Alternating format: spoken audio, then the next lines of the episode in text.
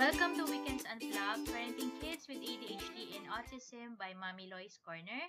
So, our podcast is a weekly podcast that aims to give parenting insights, strategies, and resources for parents raising kids with ADHD and or autism. This is your casual cozy corner that aims to empower and inspire parents like me with special need kids. For today's episode, our third episode for um, the month, It's all about Nemetschek protocol. Now, together with us are Mami Shali, Mami Hera, and Mami Mariel. So, welcome mga mamis. Bago po tayo magsimula, pakilala naman po muna kayo sa ating mga tagapakinig. Please introduce yourself, what you do po, and ano po yung mga diagnosis ng mga little ones ninyo po. So, I'll start with Mami Hera. Sige po, Mami Hera, please go ahead. Introduce yourself po muna. Ah, hello, ah, magandang gabi muna sa lahat. Ah, hello siya, hello Mariel, ah, hello Mami Eloisa. Ah, I'm Hera, ah, I'm 37 years old, ah, stay-at-home mom lang ako. Tapos, ah, I have a son who is almost 5 years old sa July. Mm, he was diagnosed ASD uh, at age 2.4 years old. Okay po. Thank you, Mm-mm. Mami Hera. Si Mami Shali naman po, Mami Shali, pwede niyo po introduce sarili niyo?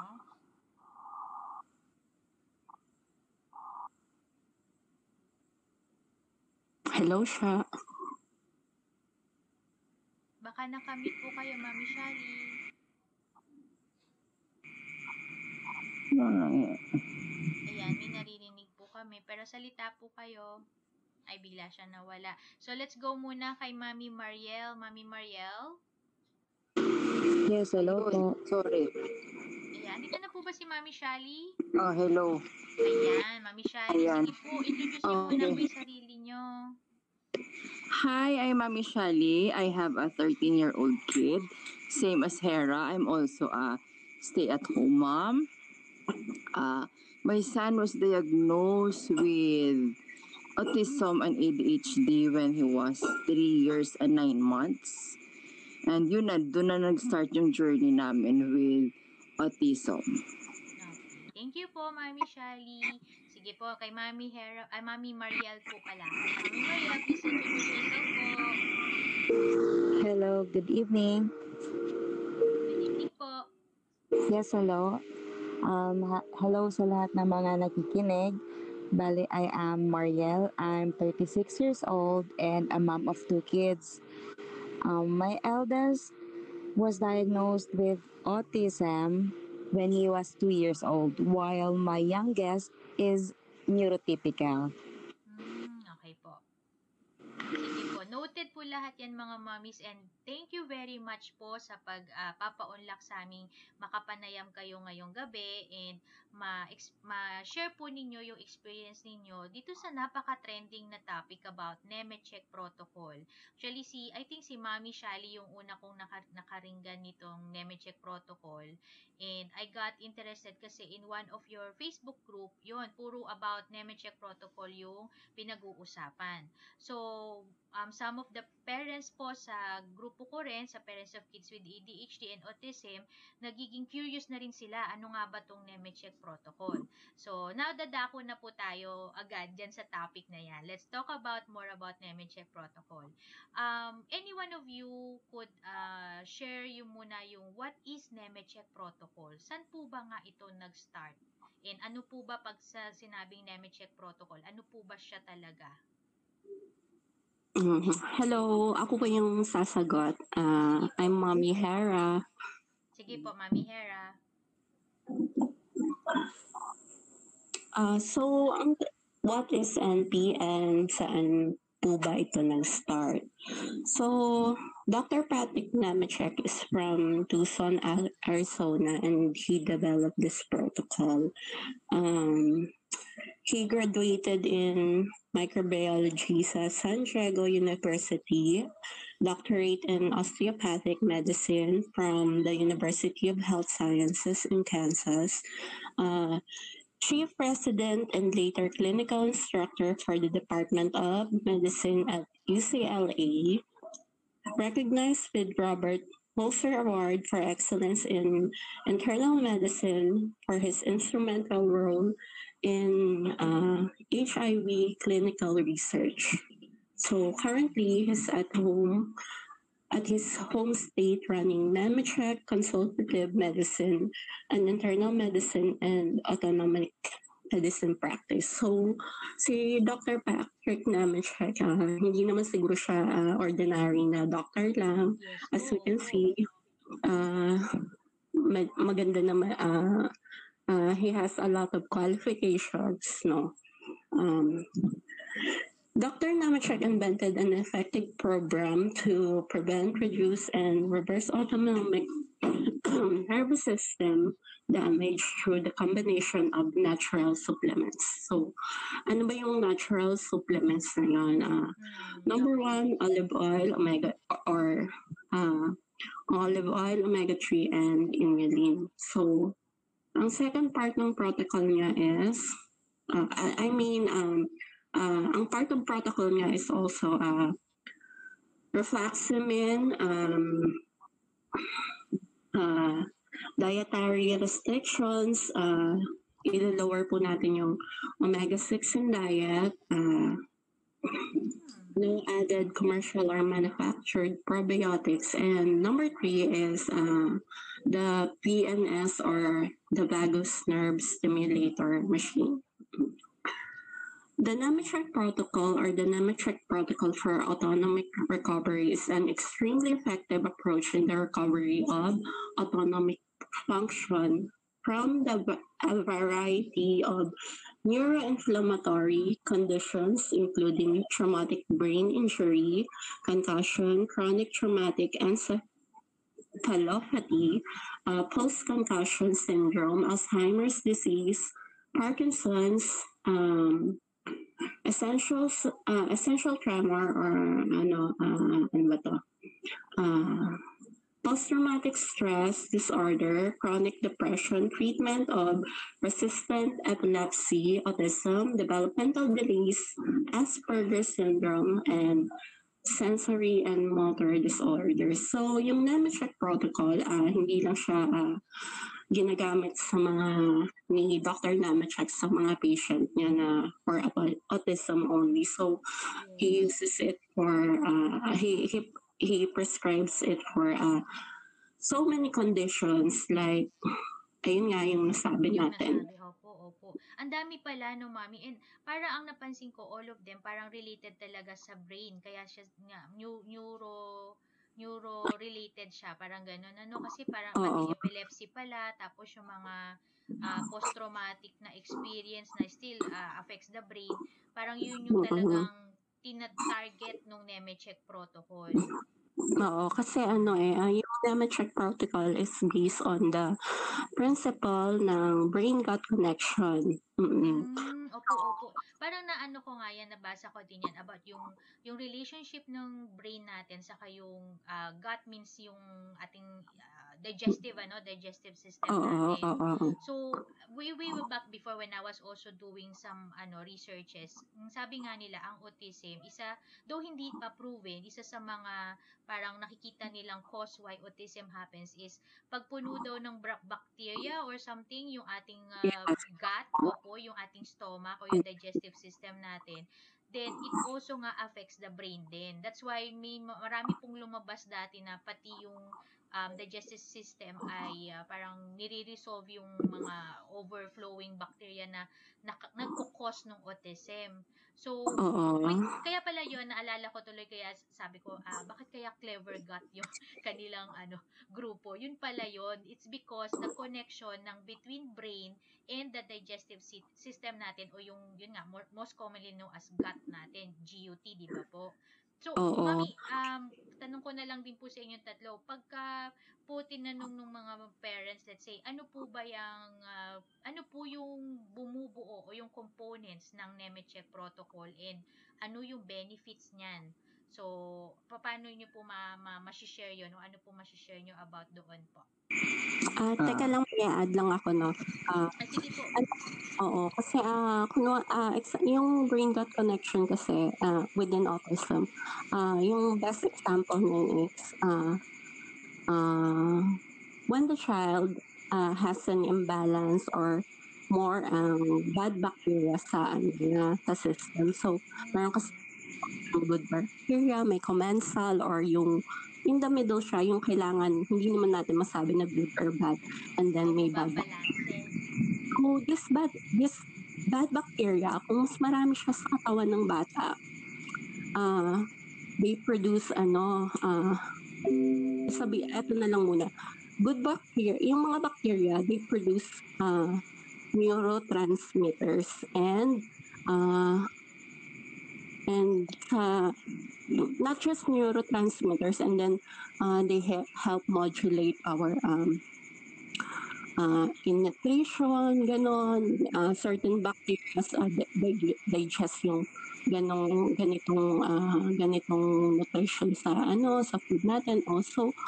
If um so since good bacteria uh, since uh, if the child yung bata na mas marami yung bad bacteria niya, they produce propionic acid or which produce, produces autism-like symptoms. Yung propionic acid na yun, yun yung parang nagkaka-brain fog yung bata, nagiging tulala, ah, nagiging siya responsive sa environment niya. So, di ba, usually at, usually at the early, early stages na napapansin mo yung anak mo, ganun sila. Hmm, okay po, okay po. Yun po, um, can, can, oh, can we uh, now proceed po yung, kasi nabanggit nyo ata kanina yung components or parang parts ng check protocol? Mm-mm. Oh yes, akong sasagot niyan. Ah, sige What po. are the oh sige. What are the components and its benefits of Okay. NP? So, ano po yung mga components? Tatlo lang po ang components of protocol. First is the inulin, which is an FOS prebiotic. Next is fish oil. Uh, may certain brand po tayo, Now brand or Nordic Naturals. Then the extra virgin olive oil. Uh, with Dr. Nemenchik, uh, ang he strongly suggests to use COO Seal Evo. But dahil ba COO Seal is used California Olive Oil, Oil council. Oo. Yun. So, dapat may seal. But the problem is, mahal yung shipping papunta sa Philippines. So, we suggest to use Cobram, is Australian Cobram Estate Evo. Kasi yung counterpart ng Australian Cobram has a COOC seal. So, the same lang sila ng, yes, the same sila lang siguro ng olive olive tree na ginagamit. The same process. So, at least, Same company. yes, same At company, same owner. Yes. And it's available po sa market, sa mga grocery stores, and then sa online po. Mayroon sa Shopee, mayroon sa Lazada. So, uh, it's accessible to the parents. Yun ang talagang pinaka-importante. So, ano-ano ito, no? Inulin. So, the purpose of inulin, kasi marami pong inulin, mayroon made of agave and made of chicory roots. So, mostly, uh, yung recommend ni Dr. N, Dr. Dimenchik is the now inulin. So, inulin, uh, the purpose of inulin is to balance the bacteria in the intestinal tract.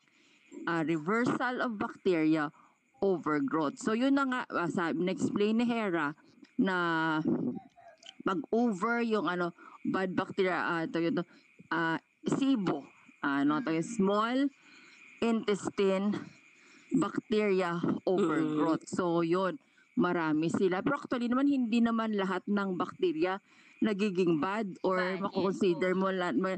It's more on, dumadami na sila. So, na parang napupulyot na nila yung siguro yung gut natin, hindi na sila balance.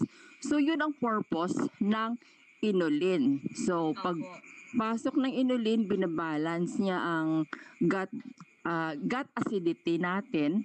At pagkatapos yun, pinapababa yung propionic acid. So, yun na nga, as explained of Hera, yung propionic, yung sabi, di ba may mga bata na grabe tolerance sa pain, Yes. ah, opo. tulala, Mhm. ah ka- even with Dr. Nemechek, para di he consider pati yung mga steaming, ah, hand flapping, Mm. peka, ah kasi yun, di ba, parang everything goes into the mouth kasi yan ang experience ko talaga sa anak ko. So, ah, ano pa ba, yun, di ba, pain tolerance, pagkatapos, ah, mm, what is, mga, mga, mga, mga autistic signs nila, na na na ano talaga na iba iba naman sa mga bata. Next is the fish oil. So ang fish oil is an omega 3. So yung kina-count lang natin is the DHA and EPA. Oh, Ah, fish opo. Fish oil takes an inflammatory white blood cell and makes it behave in a non-inflammatory way. So, ang purpose ng fish oil is reduction of inflammation. So, yan talaga, oo. Yung DHA kasi, di ba, more on siya related sa cognitive development of the Opo, brain. sa brain po. Opo. Yes. With the EPA naman, EPA is anti-inflammatory. So, kung minsan nga may mga discussion na if the kid is hyper, talaga, better na mas mataas yung EPA content ng fish oil. Pero kung hindi naman siya masyado hyper, ah better na DHA ang mataas na content. So sometimes we have to consider that. Oo. Next is extra virgin olive oil which is the omega 9. Opo. Uh, omega 9 creates a protective barrier around the brain that blocks the harmful effect of excessive omega 6 oils.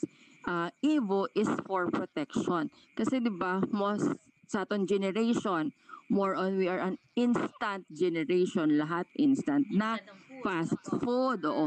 So yung oil na ginagamit sa mga restaurants, fast foods, hindi natin control 'yan. Mm. So yun ang purpose of Evo uh, is to protect the brain. That's why nga, 'di ba sa sa group with uh, with the group we strongly suggest na more uh, homemade food para at least alam mo what goes with the food of your kid. Yes. Kasi dyan talaga yung omega-6 na, ah, di ba, parang more on, makonsider mo ng omega-6 na junk food na grabe na ang content nila. Yun. Balikan ko, Mami. You mentioned kanina na dapat ang gagamitin na inulin is yung now. Now is parang, ano ba yun? Brand ba yun? Now brand, yes ma'am. Now Yes, the, one. oh. And yun sa So- Nordic, the Nordic is also, yung fish oil na Nordic, that is also a brand po. Yes ma'am. Mm, Opo, okay po, oo. okay po, okay po. Yung may, mayroon is other brand na maganda rin with with inulin which is a f- Febrolin. Ah, Febrolin is Kosokra. It's galing naman po siya from Belgium. So maganda din siya. Ah, ang advice ko with the parents, stay away from inulin that made from China. Ah, Kasi hindi okay. natin control yung mga content of aluminum, mga heavy metals, di, mga toxic, yun. Manufacturing process. Yes, Opo, yun. Oh, so we strongly suggest to use the now, inulin, or the febrolin. Yung now inulin po, saan po galing na country yun? Uh, usually we bought it from iHerb. So, it, iHerb is from US. So, I don't know kung ano nakasulat sa box. Hindi ko na ano, or made in US talaga siya. Hindi ko Yung sure. ano, yung Check mo nga, Hera. yung ano, ah, source in Belgium na chicory root inulin. So, yung standards niya, European standards. Actually, opo. Kaya mas maganda. Opo. Mhm. So, yun po, no, i- i- i-in lang natin yung bigyan natin ng limit. Dapat pala, pag inulin now, tapos kailangan uh, bought from US or preferably ito nga iHerb na uh, black oil. And then sa Nordic Oo. na, as fish oil naman, dapat yung Nordic na brand. And pag extra virgin olive oil, dapat meron siyang yung California Olive Oil Council na seal, which can either be nasa US o yung isa nga na alternative is Australian Combram Estate na meron ding COO seal. Tama po? Wala sa ma- mami, So, ad- Wala siyang COOC. ikaw muna. COOC ang Australian. Kasi na Australian, ano siya, brand. Ah, okay po, okay po. Ano lang siya, oo. Add ko lang din sa mga parents na hindi makasource ng COOC oil or syempre yung wala sa Pilipinas, wala silang Cobram, Australia. Uh, they can buy ano yung Mediterranean or Greek olive oils kasi ah yung yung Greece, yung mga, yung mga countries from Mediterranean, they have long history of uh, producing quality olive oils. Mhm. You. So usually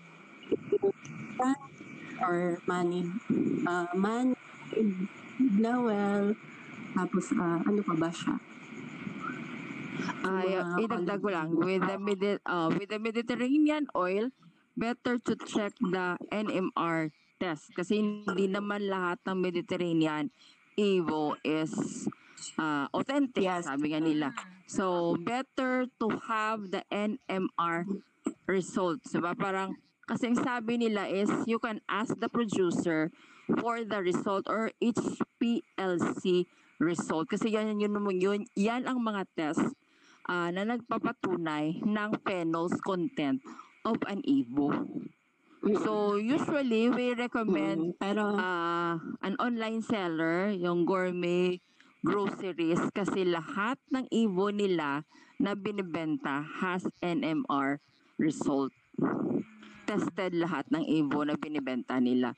So, kung ano pa lang tawag nito, kung papastart pa lang, ah, especially for those who living abroad at hindi ka kakakuha ng COOC, COOC na Evo, hindi ka din kakuha ng Australian Cobram, better to start the culinary uh, Evo of gourmet groceries na binibenta ah, like Yani, lahat sila ano ba, certified. Hera? Oh, Mm. lahat sila certified. Ah, Yani, Money Blue, Evelion, ah, yun. Al- Yun makikita mo naman ano eh, makikita mo naman ang NMR result. Opo, opo. Sige po. At least ano din po, no, pwede nilang inquire din yun sa mismo yung nakuha na nila ng um, olive oil na yun kung sakali po mabibigay naman nila yung uh, test result ng NMR po. Yes. Oo. Add ko lang kasi importante talaga na ano, na certified yung olive oil kasi most of the olive oil in the market failed talaga sa standards Oh, kasi fraudulent. some of them uh, is just uh, uh, soy Vegetables. soy vegetable oil tapos mix in, uh, mixed with a little olive oil iba may color pa iba pa dyan. Oo. Oo. And Okay. ah, oh, and stay away from Evo na nakabattle sa na transparent, dapat green bottle. Ah, okay. Oh, mal- madami po sa ano sa mga grocery natin na locally naka transparent lang. So, ibig sabihin, hindi pala maganda yung quality ng ganito.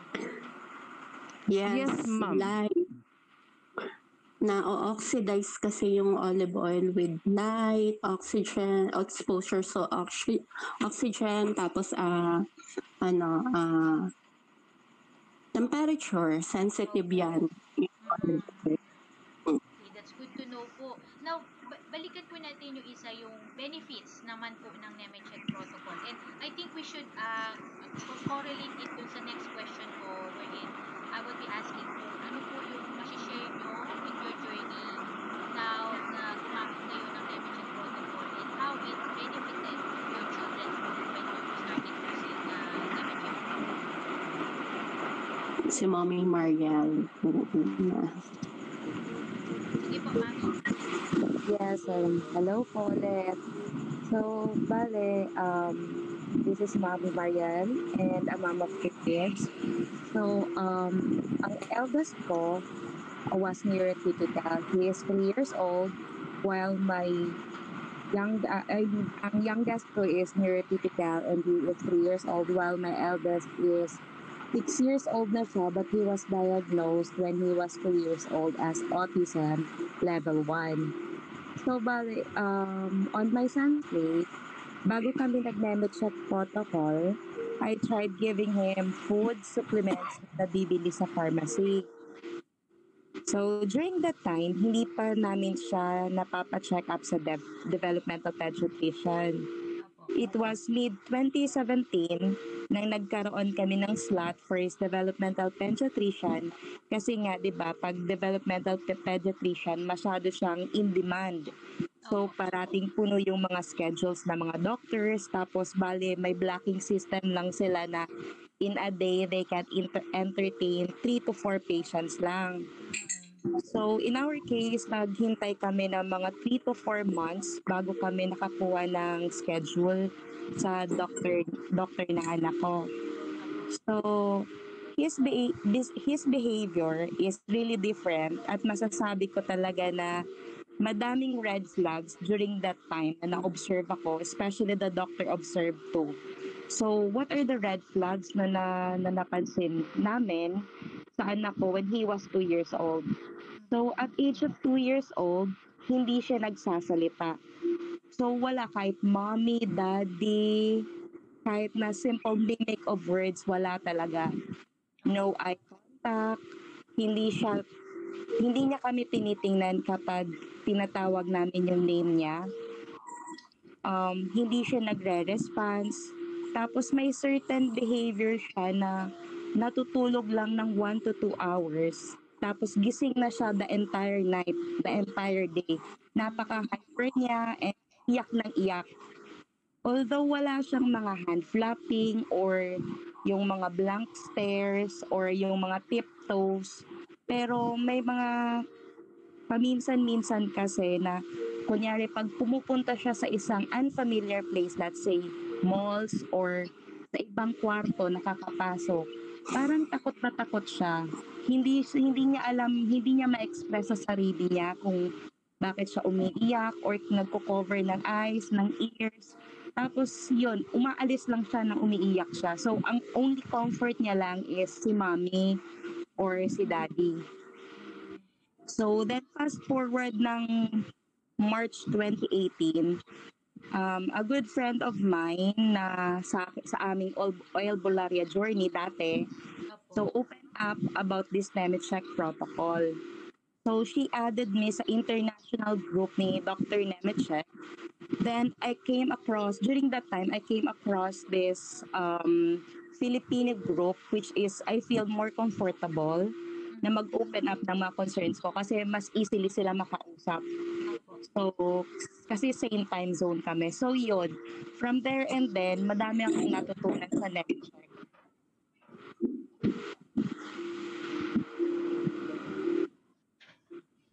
Yes po, mami. Yes po. So ano po yung so ano po yung naging start nyo na with the Nemetschek protocol? Ano po yung mga naging consideration nyo why you considered it uh, why you considered starting using that Nemetschek protocol? Kasi po, um, for me, mas nakita ko kasi na nung hindi pa kami nag-start ng Nemetschek, madami akong nababasang good um, good feedbacks regarding the Nemetschek protocol that say they they develop their son's cognitive and ano abilities, yung mga ganon. So sabi ko, why not try, 'di ba? Kasi Opo. it's natural naman. So, sabi ko, itatry ko sa anak ko. Kasi sabi ko, if that's the only way to improve my son's abilities, his behavior, his cognitive. So, yun, trinay ko. And then, maganda naman ang effect sa anak ko. And up to now, we are using the Nemetschek. And three years old na kami, eh, three years na kami sa Nemetschek journey. How ano po paano siya iniinom or ano yung sequence ng pag-inom niya ganun po? Paano po siya ginagamit kumbaga? So sa amin po kasi, um, depende sa parents kasi kung paano niya i-introduce. So on my on my son's case, um, pinapainom ko yung anak ko, bale yung, um, depende kasi sa dosage na binibigay. But for my son, 6 years old, binibigyan ko siya ng um, 3.5 ml ng omega-3. And then, plus, in, hinahalo ko na doon yung 7 ml ko na Cobram olive oil. And then, um, meron akong ina-add na um, me- medicinal grade na um, olive oil which is ATSAS. So, um, later on, i-explain na lang ni Mami Hera and Mami Shali kung ano nga ba yung ATSAS. And then, that um, I'm giving the omega-3 and then the olive oil kapag gabi kasi I feel na mas kalmado yung anak ko kapag binibigay ng gabi yung omega-3 and then the olive oil. While the inulin naman, I, I am using the fibrillin sa anak ko. Kasi dati I am using the in, now inulin brand. Pero um, I, I've switched to fibrillin brand and ma- nakita ko na mas maganda yung effect niya sa anak ko. So I stick to the um, fibrillin brand. Yung fibrillin, mami, sa morning. Yes, uh, bali ang binibigay ko sa anak ko tuwing umaga, hinahalo ko siya sa either fresh fresh orange juice niya or sa um, purple juice niya. Bali yung purple juice is yung Clitoria natin na juice. Hinahalo ko lang siya doon. So, yun ang iniinom niyang drink. So, walang Dutch meal or any uh, any um, ready to drink na mga um, inumin. So, all natural lang talaga siya. And sa, sa iba po, kalag Mami Hera po and Mami Shali, sa inyo naman po, i- is, is it the same dosage? Ah, mayroon po tayong sinusunod na dosing chart, chart na ginawa ni Dr. Nemenchik. So sa end ko naman, kasi si Sed is 13 years old, ah, tatlong now DHA yung iniinom niya plus 15 ml of Evo. Then wala na kaming inulin kasi nag-refaximine kami dati. So dalawa na lang yung iniinom ni Zed. Oo, yun. Eh, eh Ah. ano po, saan po niya makuha yung dosage chart? Chart. uh, uh, we got it from the book kasi may book si Dr. Nemenchek, yung Nemenchek protocol niya na book. Uh, doon po namin kinuha at uh, gumagawa kami ng chart na posted din sa group para at least yung hindi pa maka-afford bumili ng book, they can base it uh, sa chart na na-posted na lang sa group para mas madali po sa lahat.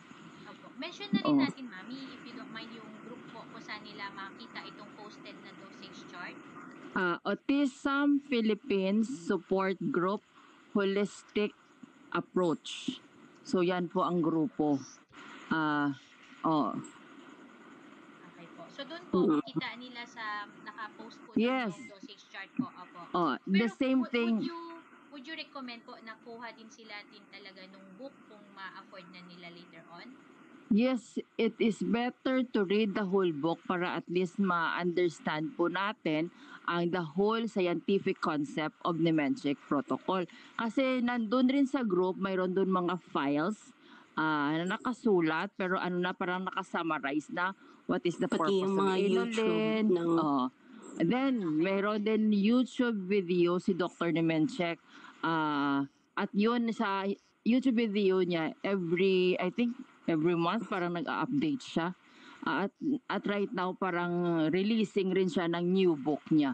So hopefully, we can get a new book about it. So tingnan natin kung mayroon talagang maraming changes na ginawa si Dr. Nemenchik. So hindi pa hindi pa kami naka ano, hindi pa Parang, available ba ano pa sa pre-selling pa lang ngayon. Opo, parang ano, no, continuous talaga yung pag-aaral niya about this Nemecheck po, no, na protocol. Kasi, Okay. considering meron po siyang second book eh. So, meaning may mga bago pa siyang na-discover na makakatulong sa mga bata.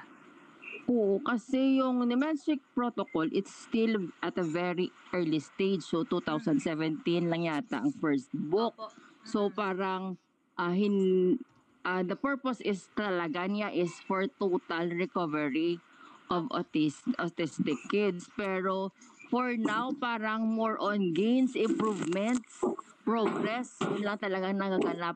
Siguro there are few na nagre-recover talaga na parang NT na talaga yung mga bata nila which we are happy naman for them. Pero sa end ko, as a 13 years old, ah bumaba lang talaga yung 8 ATEC score, score namin. Dati kasi when we started, ah 69 yung ATEC score ni SED. So, autism, ano, ano kaya Hera? At Ah, Treatment. Ah, oh, ATEC. Autism Treatment Evaluation. Checklist. anong si? checklist. Oh, checklist. Oh, yun. So, Ah, so from, from 69, we are down to 11. So parang malaki na talagang improvement ng anak ko. Kasi dati talaga yung trigger namin is the aggression. Grabe talaga. As in super. Na na rehab kami because of aggression. Opo. Oo. So, yun talaga yung tawag na to, turning point kung bakit kami we decided to to try Try. na Mexican. Hindi naman talaga talaga super convinced kami na as a family na Opo. talaga to na, life changing ito sa amin. No. I'll be honest, hindi parang ah so time na ah, kasi di ba 3 years old, 3 years and 9 months diagnosed siya. So parang we are okay kasi we had therapy from ABA, ABA to sunrise to speech therapy to OT. So ginawa namin yan four times a week. Then nag-mainstreaming kami ah, sa private school with tutorial. So parang with the academic side, we are so okay. But then at the age of 10, kasi di ba ang sabi lahat, kasi if you ask the def, uh, developmental pediatrician is always the food is in moderation, walang restriction. Ah, ano pa ba? Ah, ano lang talaga therapy. So if you ask them about if uh, gluten-free, casein-free diet, uh, no need to do it kasi wala naman taya, wala talaga scientific study about it. So parang I'm a mom who follow the different kasi si Zed meron kaming neonatal doctor kasi premature siya. Meron siyang child psychiatrist. Mayroon kaming ah, developmental pediatrician dalawa. Mm. At saka lately na kumuha pa kami ng neuro uh, neuropsychiatrist. So yun parang the usual na sinasabi is you don't need to do any special diet. So yun, sinunod ko yun. But then at the age of 10, yun, biglang nag-change ang behavior ni Sed.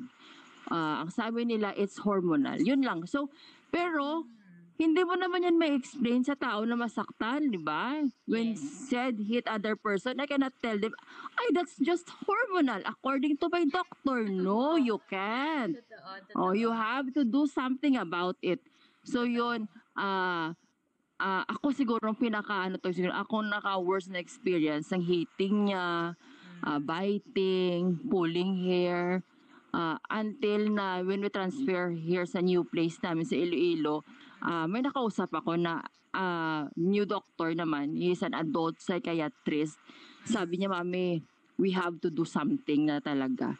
So yun, ah, we had a two months behavioral, ah, ano to, ganun. Sabi nila is a behavioral treatment, pero more on rehab talaga. So pinasok siya namin for two months. Yung doctor is a believer of diet.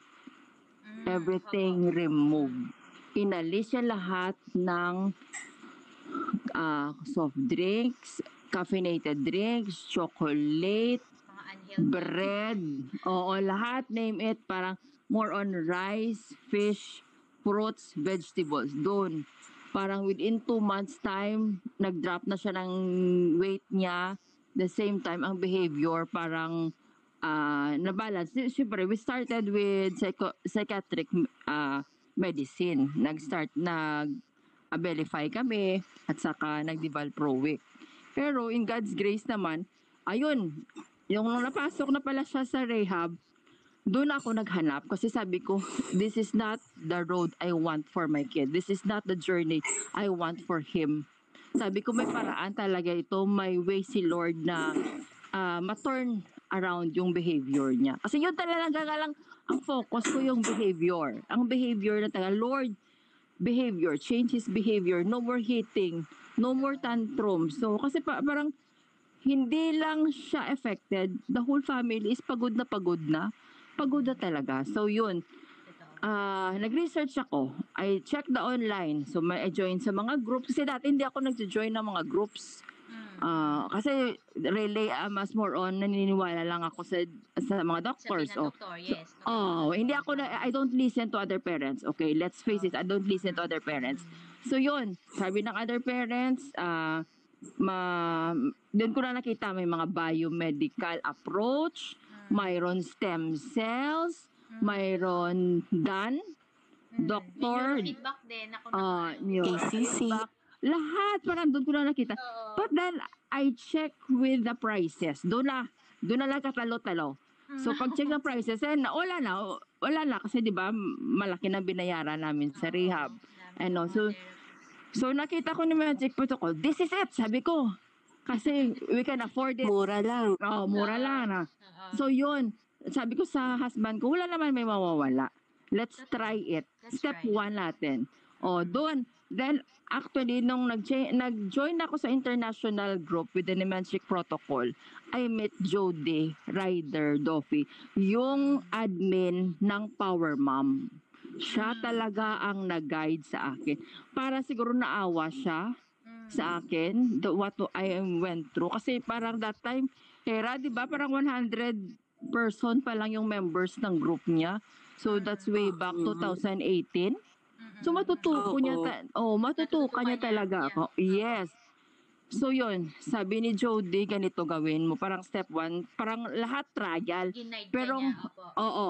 So nag ang pinaka it what work with us is the diet talaga, the gluten-free, casein-free diet.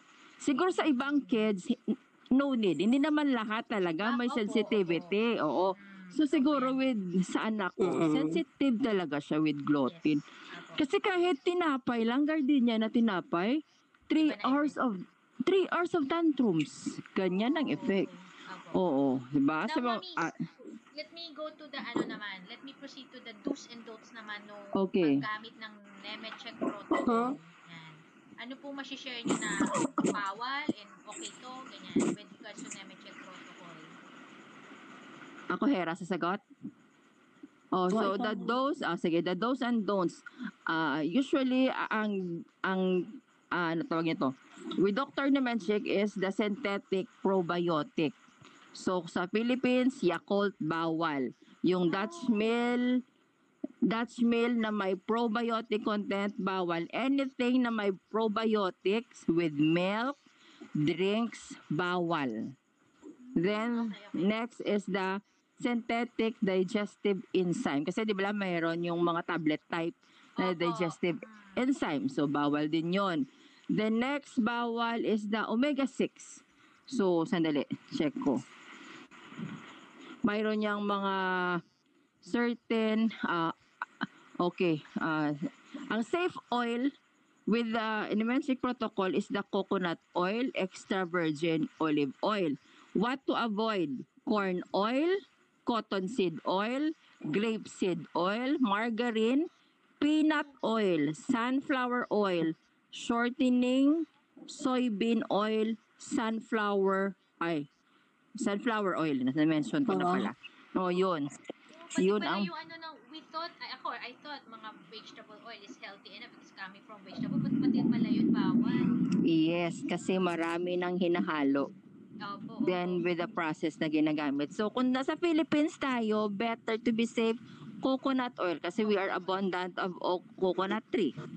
Mino, minola O ko. wag na lang, wag lang yung mga wag lang yung mga tingi-tingi sa market. Better to go ah. safe, the Minola, Oo. ah, ano ba ba yung mga Pinataalam brand? oo. origin. Yep, yep. Mm. Yun, la- yun lang naman yung bawal sa Nemenchic protocol. The bad oils, the synthetic uh, digested enzyme, and the uh, synthetic probiotic. Add ko lang Kasi mayroong ano, natural source of and don'ts. probiotic eh. Sige po, sige po. Oh. yung ano, yung yung mga milk na ano fortified with ano with probiotics. Kasi actually ano um yung like example ah, hindi na lang tayo mag-mention ng pangalan no? O eh, yung isang milk na fortified prob- with a certain ah, ano ba certain species ng ano ng probiotics. So ah syempre 'di ba yung mga anak natin ano usually ano yung iba diyan puro milk lang. So everyday ganitong species ng probiotics lang yung ma-ingest nila lactobacillus uh, bifito ganon ganon, ganon lang everyday so Oo. ang tendency noon outbalance niya yung iba pang beneficial bacteria so. Ah, kaya ah, sense. kaya hindi allowed ang milk with fortified with uh, certain probiotics. Especially yung mga ano ha, yung mga strain na ano na manufactured, yung hindi natural. Pero yung mga probiotics from naturally fermented foods, uh, pwede siya like mga kefir. In, in fact, advisable pa nga siya. Mm. natural yogurt or nat- natural uh, kombucha, ganun. Marami pang iba. Uh, sauerkraut, kimchi. Mga naturally fermented food, yung may- natural probiotics, hindi manufactured probiotics. So, avoid natin yan, yung mga milk na ano, na fortified with probiotics. Ah, masingit ko lang po, no? Medical disclaimer tayo sa mga ah, audiences natin ah, na nakikinig ngayon, ha? We are not health professionals po, mga dear parents. By joining here dito po sa group ng ano na ah, kinabibilangan nila Mami Hera and Mami Sh- Sh- Sh- ah, Shali and Mami Mariel, um, this group lang po, ah, they, they talk about this because um, parang experiences, you know, you you you have to understand that all topics um, advices and links na that you will be hearing dun sa dito sa ating podcast.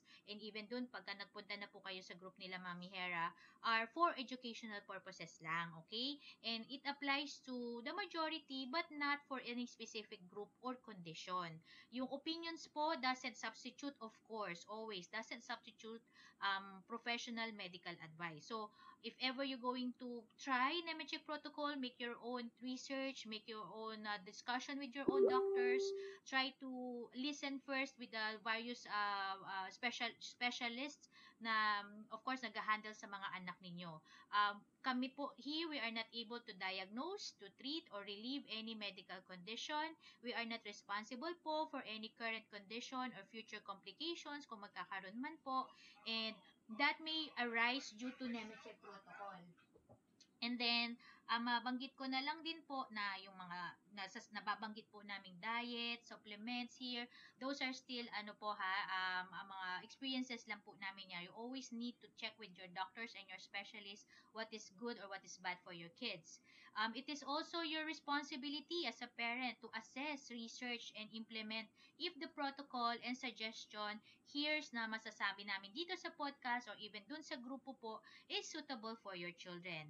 We are just parents po ha who have uh, dedicated their time exploring approaches and have gathered experiences that may help um, our kids. We are willing to give our non-expert advice to help comfort and cheer for you and your children. So always, always po ha, please always consult your doctor. So galing po yan sa um, admins and moderators ng um, APSG, yung kanina pong nabanggit na grupo ni Mami Shali. Yan po. At least may ano tayo, medical disclaimer po. Okay. Now, um, mga dear mommies, I'll go now proceed with uh, if you don't mind me to proceeding dito sa totoo po bang effective? Ayan, isa sa mga ano to, trending na tanong. Ano bang effects po niyan? Though, uh, you have already shared ano yung naging effect sa sa anak ninyo. But I think ma ang medyo curious po kung itanong is how long do we need to use Nemetschek protocol uh, to, to really feel the effect of it? Yon, how fast is it? Mabagal ba? Mabilis bang nakikita yung progress? Yung mga ganun po. And um, would you uh, share kung may mga any side effects that you have experienced uh, using protocol? Hera?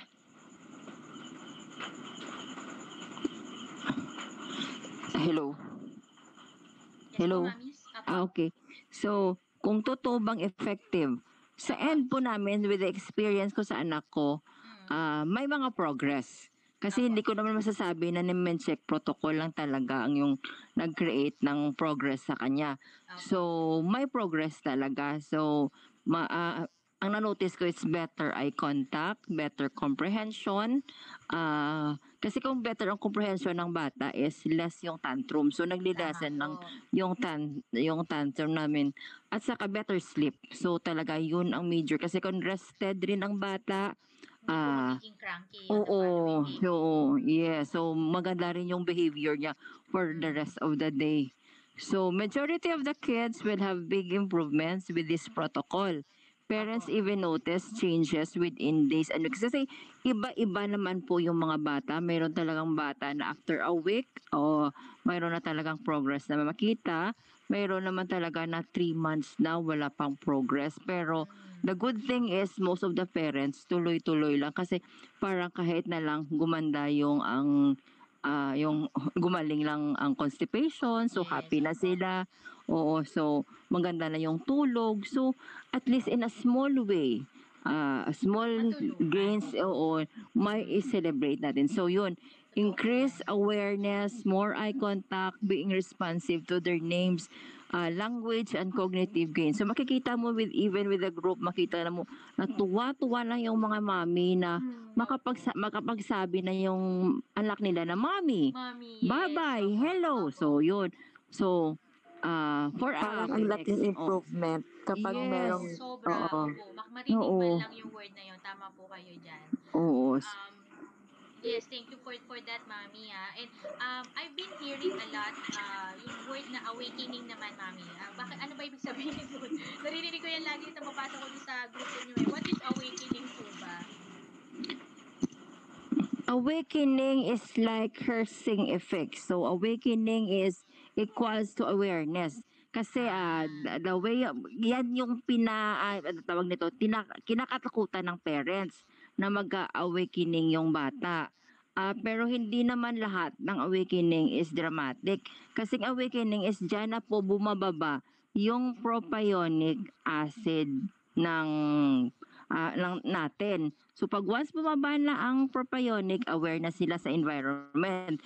So there are good effect and there is bad effect. Dati, makiki, ma, ah, first or second, aware na sila, makikita na nilang yung birds, aware na sila na may maingay na sasakyan na dumaan. So they will end up covering their ears. So naku-confuse na rin yung parent, good thing ba to or bad Or thing? bad Dati, thing, yes. Oo. dumaan yung kahit ano pang kaingay. Oo. So, hi- hindi nag-cover ear ang bata. So, parang okay lang. So, nung nag ni protocol, bigla lang nag-cover ear. So, yun. So, nagiging aware. The, the next thing is yung bata nagiging clingy. So, mag-aalis dati yung parent, walang pakialam yung bata. Ngayon, iiyak na. So, naku-confuse yung parent sa sa pagganyan na yung mga signs na. Pinagdadaanan nila, oo. Pero the same thing, they are happy if uh, when the kid has a better sleep, better na yung uh, digestive system, hindi na constipated, uh, kumakain na, willing na to try new food. So, it's always a good thing. Mayroon talaga na maganda or uh, magandang improvement against at meron talaga na binabalance talaga na parang sinasabi naman hindi ka nais-nais naman na mga behavior na lalabas. And kung sakali man po, di ba, mami, na mangyari man yung awakening, andyan naman yung therapist, di ba? Andyan naman din yung support ng mga parents. Yes. Para i-explain kasi yon na, oy, all of a sudden, ito yung nararamdaman, nararamdaman mo because ganito, ganyan, di ba? And tingin ko, yung Oo. therapist din, ma, ma- better nilang ma-explain why uh, our children are experiencing na ngayon, yung gano'n, yung mga aware, aw- uh, awareness sa kanilang kapaligiran, di ba po? Oo. So, most of the time, uh, parents would ask sa group. So, uh, yun usually sinasabi ko is, kung kaya pa, continuous lang po. Kasi, uh, there, uh, mostly, talaga ano lang yan, passing lang yan eh. Mm. dadaan lang yan. At the same time, yung parents natututo rin how to handle pag ganyan na yung anak Yes, nila. oo. So, it's a learning process for the parents as well. Totoo po. Yan, eto pa mami. So, uh, you mentioned na, may tama po ba kayo po yung 3 years na ginagamit yung Nemetschek protocol? Um, how how long pag for for us parents no, how long does it need to be taken? Will it be forever kaya or um, parang a certain point in time pagka nakita na namin yung parang progress na inaasahan namin o ginugol namin, can we stop it na? Parang ganon? Uh, kasi, uh, as I said, uh, Nemensic Protocol is, the, is still in the early stage. So, they, 2017 lang siya nag-start. So, parang wala pang conclusive evidence na pag nag-stop ka, tuloy-tuloy ang tawag nito, parang hindi na mawawala yung mga gains. Kasi even the book itself, sinasabi ni Dr. Nemenchek, may chance na pag nag-stop ka, ah, mawawala ah, babalik ating ah, ano tawag nito, dating mga signs or mga dating behavior. Oo. So, what I tell to the parents is take it na lang na yung components as yung yan na yung vitamins ng mga Yes, anak natin. nga Kasi di ba, ah, yung mga anak natin as they grow, we give them supplements, we give them vitamins, di ba? Makikita lang natin maganda to sa TV. Oh, i-try natin to. So parang ah parang sa end ko na lang is hindi na ako makikinig sa mga commercial ng TV na mga bagong supplements or bagong vitamins. Ito na lang, yung proven and tested ko na, na fish oil. O, tuloy-tuloy ko na lang, oo. So, ano kung naman, tawag nito sa- Wala naman pong ano yan, mami, no? Wala naman masasabing parang overdosage, parang ganun. Wala naman siyang Wala. ganun, parang Actually, sa, sa tawag nito, na pag na-over- baka sabihin mo over ka naman, ganyan. Parang wala naman kasi 'di ba the Evo itself is yan naman yung cooking oil sa with other countries. Sa mga. Mediterranean countries, 'di ba? Yan yung cooking oil nila with the Australian, with the Californian. So uh, fish oil naman is a vitamin. So dati ako umiinom ako ng fish oil pag hindi ako eh, parang pag, pag insomniatic ako, yun fish oil yung iniinom ko. So parang wala namang bad benefits, ah, bad ah, tawag nito side, effects. Siguro sa Evo o diarrhea kasi pag masobrahan ka ng oil, Oil kasi. any oil naman cooking oil, 'di ba? Oo. So yun talaga, yun lang talagang i-watch out mo yung diarrhea. Opo, Oo. tama po. Eh, ano to, mami? Parang, ah, parang lumalabas ngayon, hindi lang actually siya sa mga bata makakatulong, even sa ating mga matatanda, since parang, Yes, I do naman si parang protocol. vitamins na natin siya, parang maganda rin siyang i-take ng mga matatanda po, di ba tayo pong mga parents, pwede din natin siyang i-take for better health din and wellness. Yes, opo. Hera, ito may naman- ka? Hero. Mami Hera, are you still there? Ito po, Mami. ah, I'll jump Mariel. sa Oh, sige. isang ano ah, isang tanong nga. Al- alam, ko nasabi na to kanina pero ulitin ko lang. Ano po yung role ng high phenolic Evo? O ano po ba yung Evo Okay. o yung phenolic Evo? High phenolic Evo is a medical grade um, Evo. So yun. Mm. So sa other countries, they have, ano tawag nito? May mga countries kasi that the, the doctors can recommend or ano tawag nito, pwedeng makareseta ng Evo as a solution sa kanila. So mayroon talagang Kanina high ako, phenolic kanina pa ako may gusto sabihin. Sorry. Ay, sige po. si- Singit lang kayo. Ma- si Mami Oo. Hera po. May ano po. ka? Nakamute Oo, ko na ano ako. Sorry, nakamute sorry. Oo, kanina pa ako may gusto sabihin. Sige, go. Okay, sige po. Oo. Sige, go po, go. O balikan natin yung part na kung may side effects ba yung ano na may check protocol. Ayan. Oo, kasi na may statin eh. Oo. Um, for me naman, I don't see any major side effects unless you have uh, blood thinning problem. Siyempre, pag ano, pag omega-3 or fish oil, kailangan natin i-consult uh, uh, first and foremost if uh, especially pag ah, may mga heart condition or any special medical condition yung mga anak natin, dapat talaga i-consult muna natin sa doctor natin kahit ano pang supplements na iti-take ng bata, di ba? Oo, i-factor natin yan na kung may epilepsy or any, uh, aside from autism, yung ano, yung special medical condition ng bata. So for me, uh, kung may special medical condition yung bata, need natin i-consult yung doctor.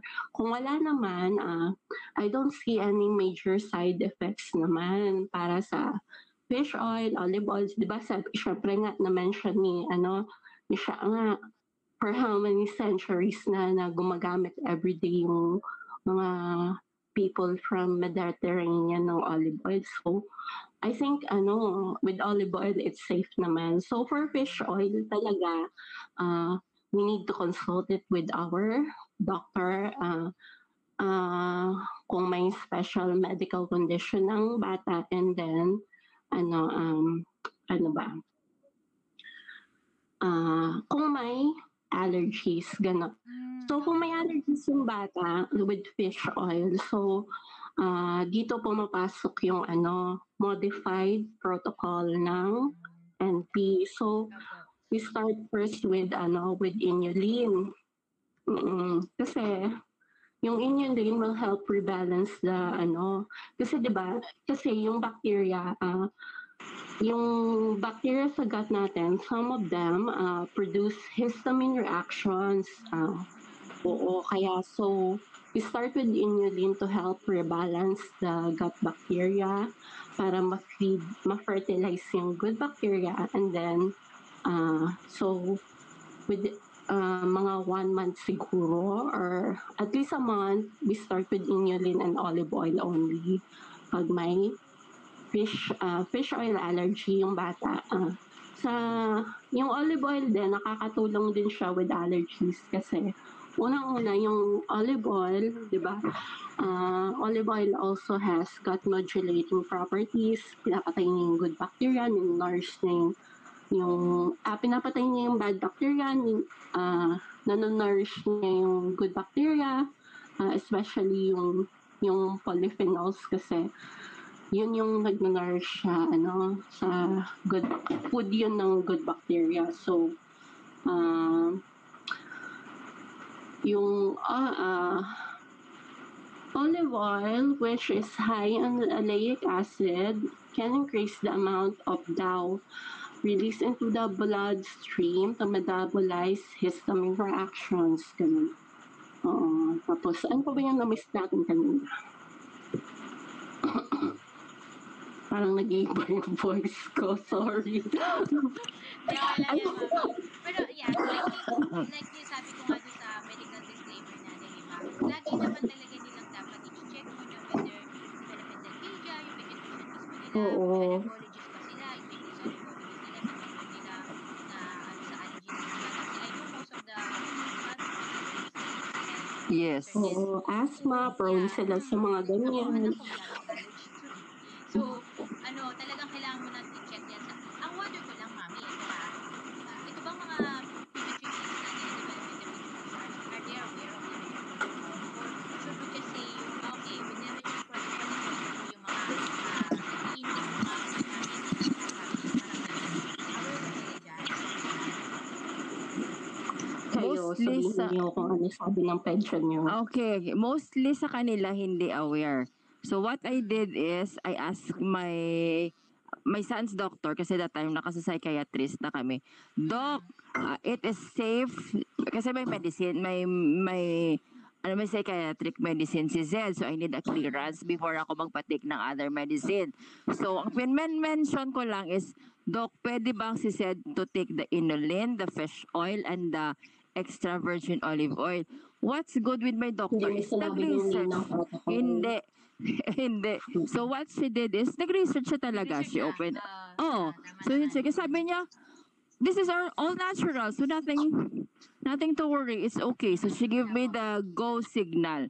Then after three months na check up namin, so nakita niya yung progress ni Seth. So, sabi ko, Doc, actually, yung sinabi ko na components uh, is a Nemensic protocol.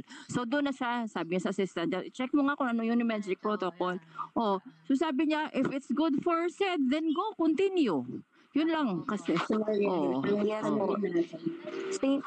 Same, din with my son. Kasi um, nung first na check-up namin, so sabi ng doctor sa akin, um, may prescribe siyang um, omega-3. Sabi ko, I will look for another brand doc and then when I get back, I will tell you if um, okay yung brand na nahanap ko. So, during the follow-up check-up namin, I mentioned about the omega-3, which is the Nordic Naturals. And then sabi ko, Doc, I'm using it for my son kasi sabi mo po, di ba, um, okay lang yung omega-3.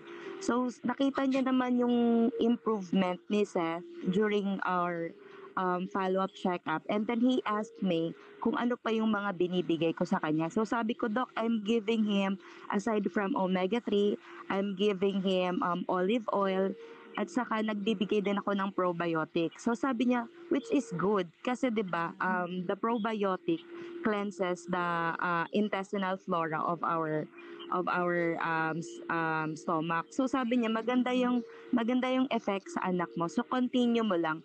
Although hindi niya na-recognize ang Nemetschek protocol, but the fact that he acknowledges using the um, omega-3, the um, the probiotic and then the olive oil is a big help para sa akin na, uy, pwede pala yun. Mhm. So, yun, ang masishare ko lang po. Mm, thank you, thank you po. Now, I'll, I'll proceed to this uh, number nine question natin. Are these available here in the Philippines? I know nabanggit nyo iHerb, meron silang mga products, di ba, na nandoon. Um, aside from iHerb, saan pa pwedeng kumuha ang mga dear parents natin ng mga uh, components? Shopee! Shopee, meron na, okay. Opo. Di ba Natawa nakakatakot bumili sa Shopee, mami? Kasi di ba, alam Hindi. naman doon. May Ah, mga paano, trusted ano? sellers naman po kasi sa Shopee. Ayan, gusto ko yan. Yes. Pagka ano, Yes. i-share, i-share natin sa grupo ko when when we go live, I mean, pagka nilaunch natin to sa grupo yung ano, yung ating uh, podcast, I would like you mommies to ano ha, sigundahan nyo ng comment kung saan yung Shopee, yung yung trusted Shopee seller nila makukuha. Oo. Okay? Yun, Actually, dalawa na. Oh, yun. Ah, sige po, Oh, sige sige po, po gusto na i-mention. Pwede naman. sige po, ano po yung Hindi, Shopee natawa ako. Ah, yung Shopee is Q ni Z, ah, the seller, at saka yung yung Herago na seller. So, yun ang, oh, and yun oh, Herago. Oh, kasi- At trusted na kayo. I mean, I mean Yes. kung gumagamit naman na kayo nito, you know where to source this out. So, I, kung ako yung parent, I would rather buy na lang dun sa, ano, na gumagamit na rin ito. So, yeah. So, ayan po ah. Q, tama po ba? Z, Oh, and it's K, yes, ma'am. Ano po spelling ng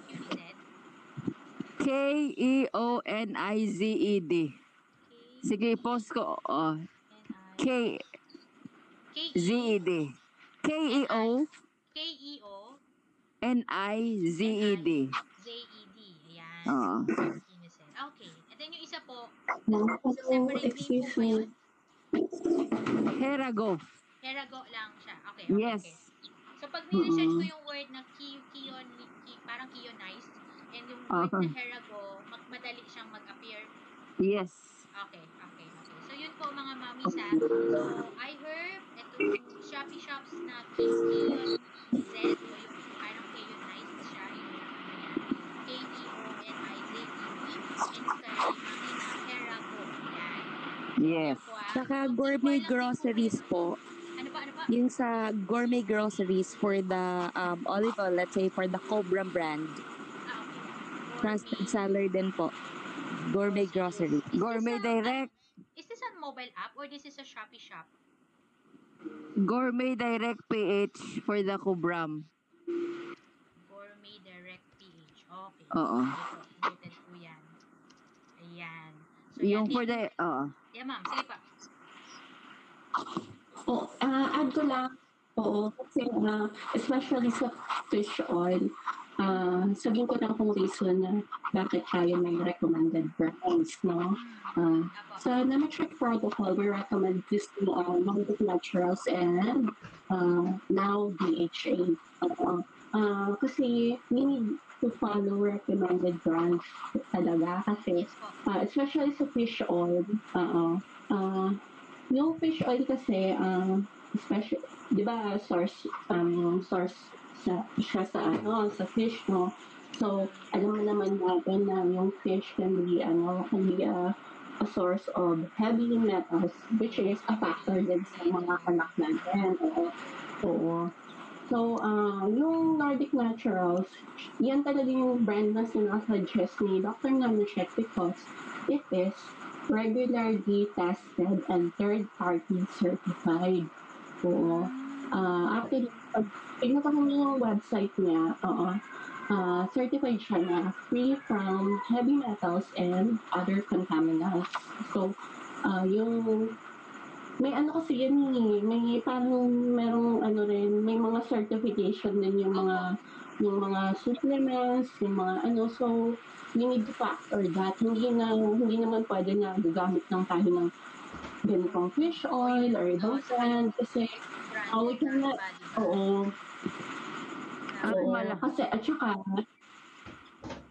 ah syempre lahat tayo user ng Nordic Natural so mapuprove talaga ng pre- parents na ganito, okay talaga yung Nordic or ano, ah plus, ano, ah certified talaga siya. Ah, yun lang. At yung yan, ma'am. Oo, at, at iyo, ang ibang ang ibang brand kasi malansa. So parang Mm. nagsaya, nagsayang ka ng pera. Nakasave ka na ng Oo, 200, yun pa. 300. Oh. So pag open mo malansa, hindi iinumin ng bata. Mura siya, pero maliit yung dosage niya, yung EPA. Mm, yung opo, yung Oo. nabanggit yung DHA EPA, opo, opo. Oo, so parang Oo, so parang it's useless na bumili ka ng so for example 1,000 pesos kasi mas mura siya ng konti sa Nordic. Pero hindi naman pa hindi naman pala iinumin ng bata. Yes. So. Kasi yung Oo. mahal siya Yung at dosage na, kailangan naman ng ganitong mas malaking ml. Oo. Mm, Kasi oh, like for example, price wise 1.5 nga yung Nordic. Pero mm. that's good for 3 months for Mm. kids 1 to 5 years old. So parang that's good buy na. 500 oh. So 500 lang 'yan per month. Yep. mm-mm. So nakasave ka pa rin. So siguro the first time na maglabas ka ng pera, mahal talaga kasi Mm-mm. more or less for a set of Nemensic protocol, mga around 2.7 including na shipping fee. Mm. Okay Oo. pa rin, ma'am. Mura pa rin yun. Kasi marami akong nakikita na isang brand nga lang yun eh. Yung pang 2.7. isang ano pa lang yun. I mean, isang, Yes. kasi isang fish oil pa lang yun sa ibang brand. Parang ganun. So kung ito ay sa tatlo na pala yung 2.7, it's actually affordable. And like you said, good for 3 months naman yung magamit nila yan, di ba? For, for kids na toddlers, di ba? Oo. So, yeah, I think it's a Yung- good buy. O yung 2.7 nila, yung inuli nila at saka yung fish oil, that's for sure na 3 months. Pero yung Evo kasi depende sa paggamit ng parents. If you use it for cooking, For cooking, then yeah. yun, and direct, uh, direct intake, dosage. yun. Doon, doon ka na talaga ma, ano tawag dito, baka you need to buy every month for the Evo. Pero yung ah, fish oil at saka inulin, good for 3 months talaga siya. Mm, okay, okay po. Noted po yan. I think it's a good buy. I think if I were to try it, it I think hindi na dapat magdalawang isip sila. Kasi ako, I've already uh, compared so many brands na talaga. Ang mamahal po talaga. Yung tipong 3,000, 4,000 pa nga yung iba. So, if this is yung sinasabi na tatlo naman na yan, except for, yeah, except for the olive oil, then I think it's a good, ano na, it's a good uh, buy na po yan. Package naman na siya. And plus, trusted brands pa yon yon yun yung importante doon yan and now can you share naman po yung iba pang mga treatments modalities na meron yung ngayon ha nag-undergo yung mga anak ninyo together with NP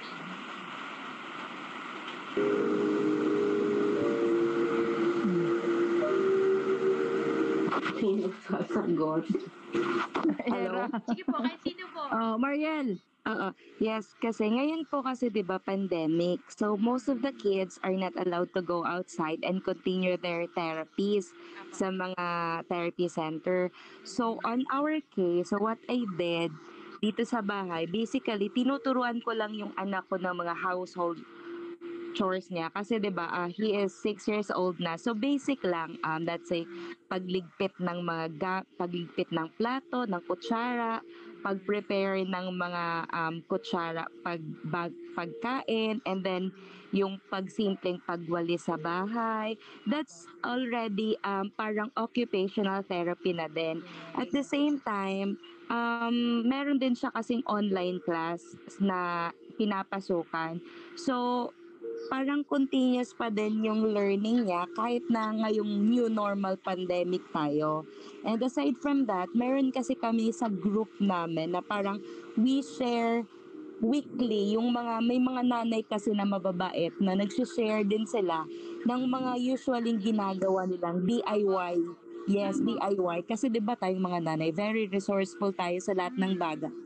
Opo. So, yung mga DIYs, may hilig dyan ng mga nanay doon sa group namin na, kunyari, uh, magsushare sila and then, parang kokopyahin na din namin. In that way, nakakatulong siya sa iba't ibang nanay na pwede, pwede din pala namin gawin yon kahit na hindi kami makalabas dahil sa pandemic. So, safe siya para sa mama and sa bata. I think ano din eh, maganda din yung may ganun. Kasi sa mommies, parang siguro dahil busy na rin, nahihirapan na din sila mag-isip or mag-research kung saan ano yung mga pwedeng activity. So, it's good that um, members are also able to to share ano yung mga nagginaga, ginagawa nila. Sometimes nga, mas maganda, pinapakita pa nila talaga, di ba, through videos. Nakakatuwa. Yes. Kung paano Yes, we do have- we- ng mga bata. Yan.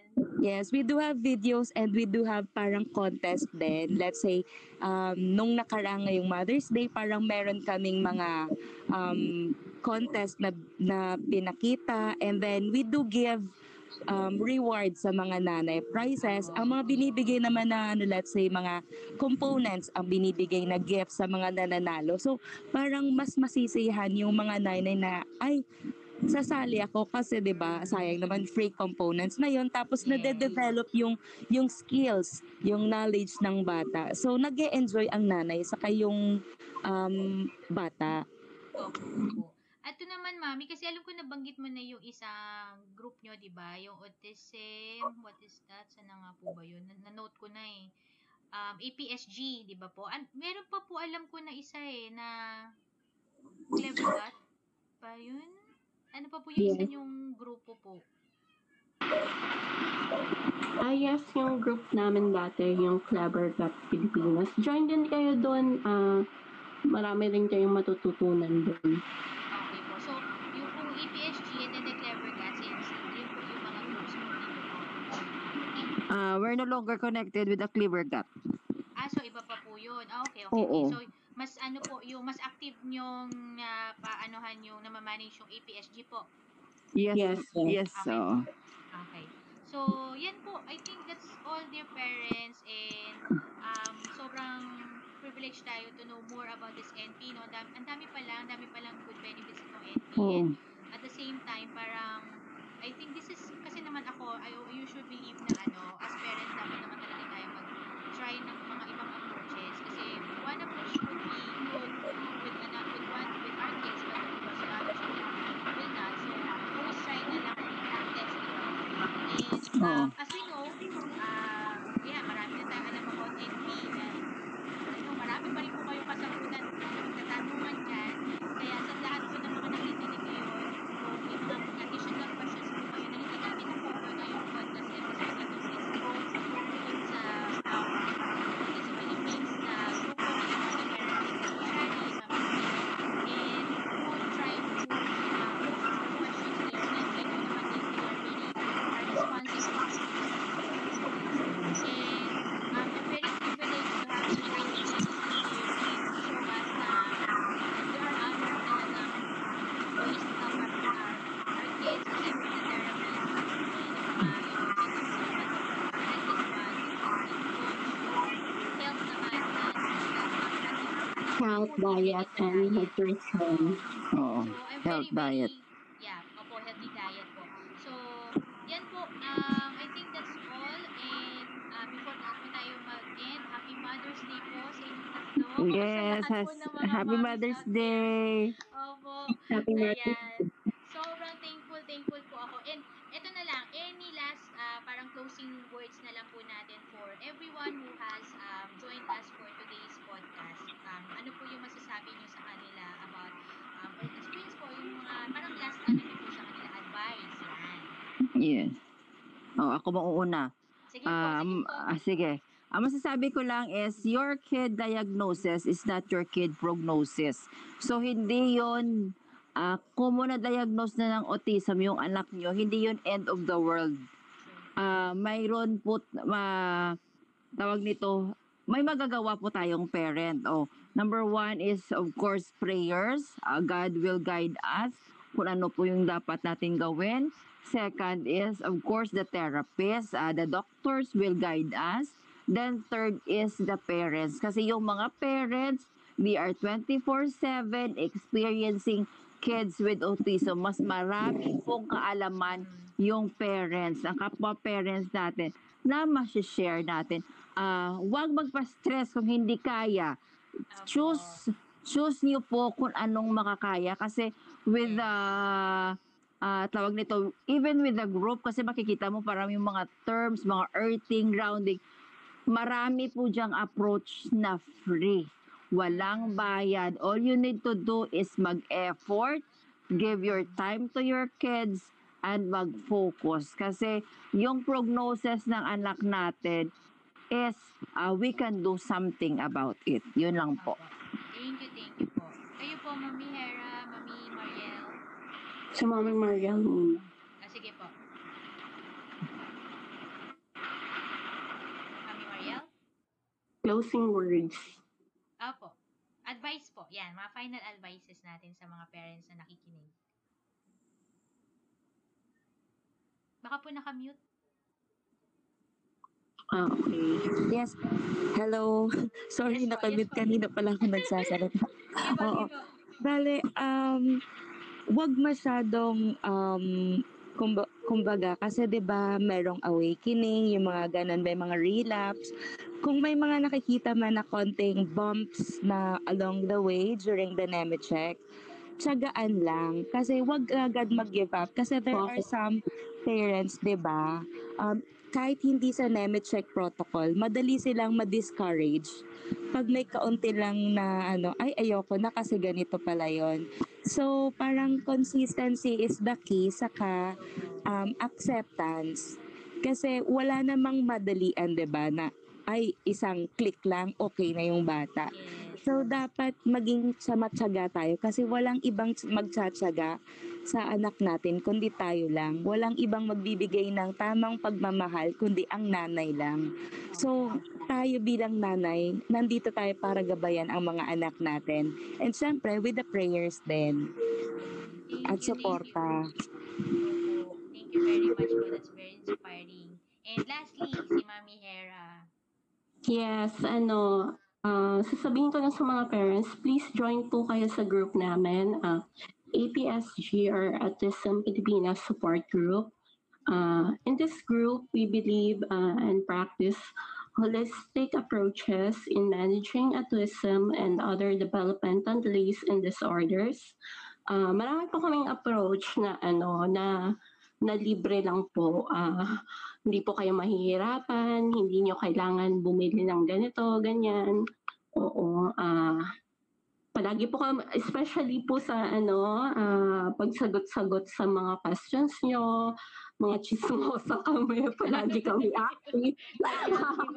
so, so, ano, guaranteed po, sasagutin po namin kayo. So, uh, we practice diets, NAMI protocol, earthing, grounding, toxic-free living. Kasi uh, in our group, we believe uh, a healthy family uh, is uh, a healthy family uh, will support uh, a healthy child, healthy mind, uh, healthy body, ganon. So, uh, pag healthy ang mommy, happy ang mommy, so mas masusuportahan po natin yung mga anak natin.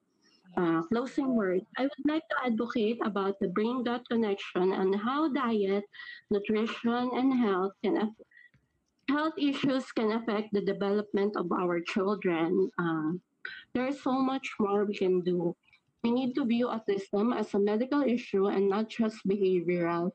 Uh, and the brain gut connection really matters. Uh, how microbes, neurotransmitters, and inflammation in our children uh, is contributing to their symptoms. So, yun lang. Maraming salamat po. Join po. Yes po, Yan. sobrang thank you po sa inyo mga mamis and ayan po, uh, so much uh, ins- inspiration, not only yung yung uh, mga na- na-discuss natin, it also um, sobrang ang dami din nating natutunan. Yung yung, yung maririnig nyo naman sa kanila yung journey na pinagdaanan nila and how they didn't give up um, along the way kahit may mga hiccups na, na na-experience yung mga mommies natin. So ganyan, ganyan lang naman po, tuloy-tuloy lang. Wala pong dapat nag-give up consistency, acceptance, totoo po yun, sabi ni Mami Mariel. And yan, pinaka above all else, prayers po. Um, I mean, lahat naman ng mga to, ang magga-guide naman talaga sa atin si God, di ba? So, ah pag-pray nyo rin po na sana maging effective, sana magtuloy-tuloy, you can afford it and all. So, yun po, yan po. Yan po ang aking parting words. And um, thank you again, mga mommies. And we're um, uh, closing this podcast to say na Happy Mother's Day to everyone. And I hope marami po kayong natutunan. And again, this is uh, Mami Loy of Mami Loy's Corner, parenting kids with ADHD and autism, signing off for the night. Thank you. Bye-bye. Happy Mother's Day. Thank you, Eloisa. Thank you po.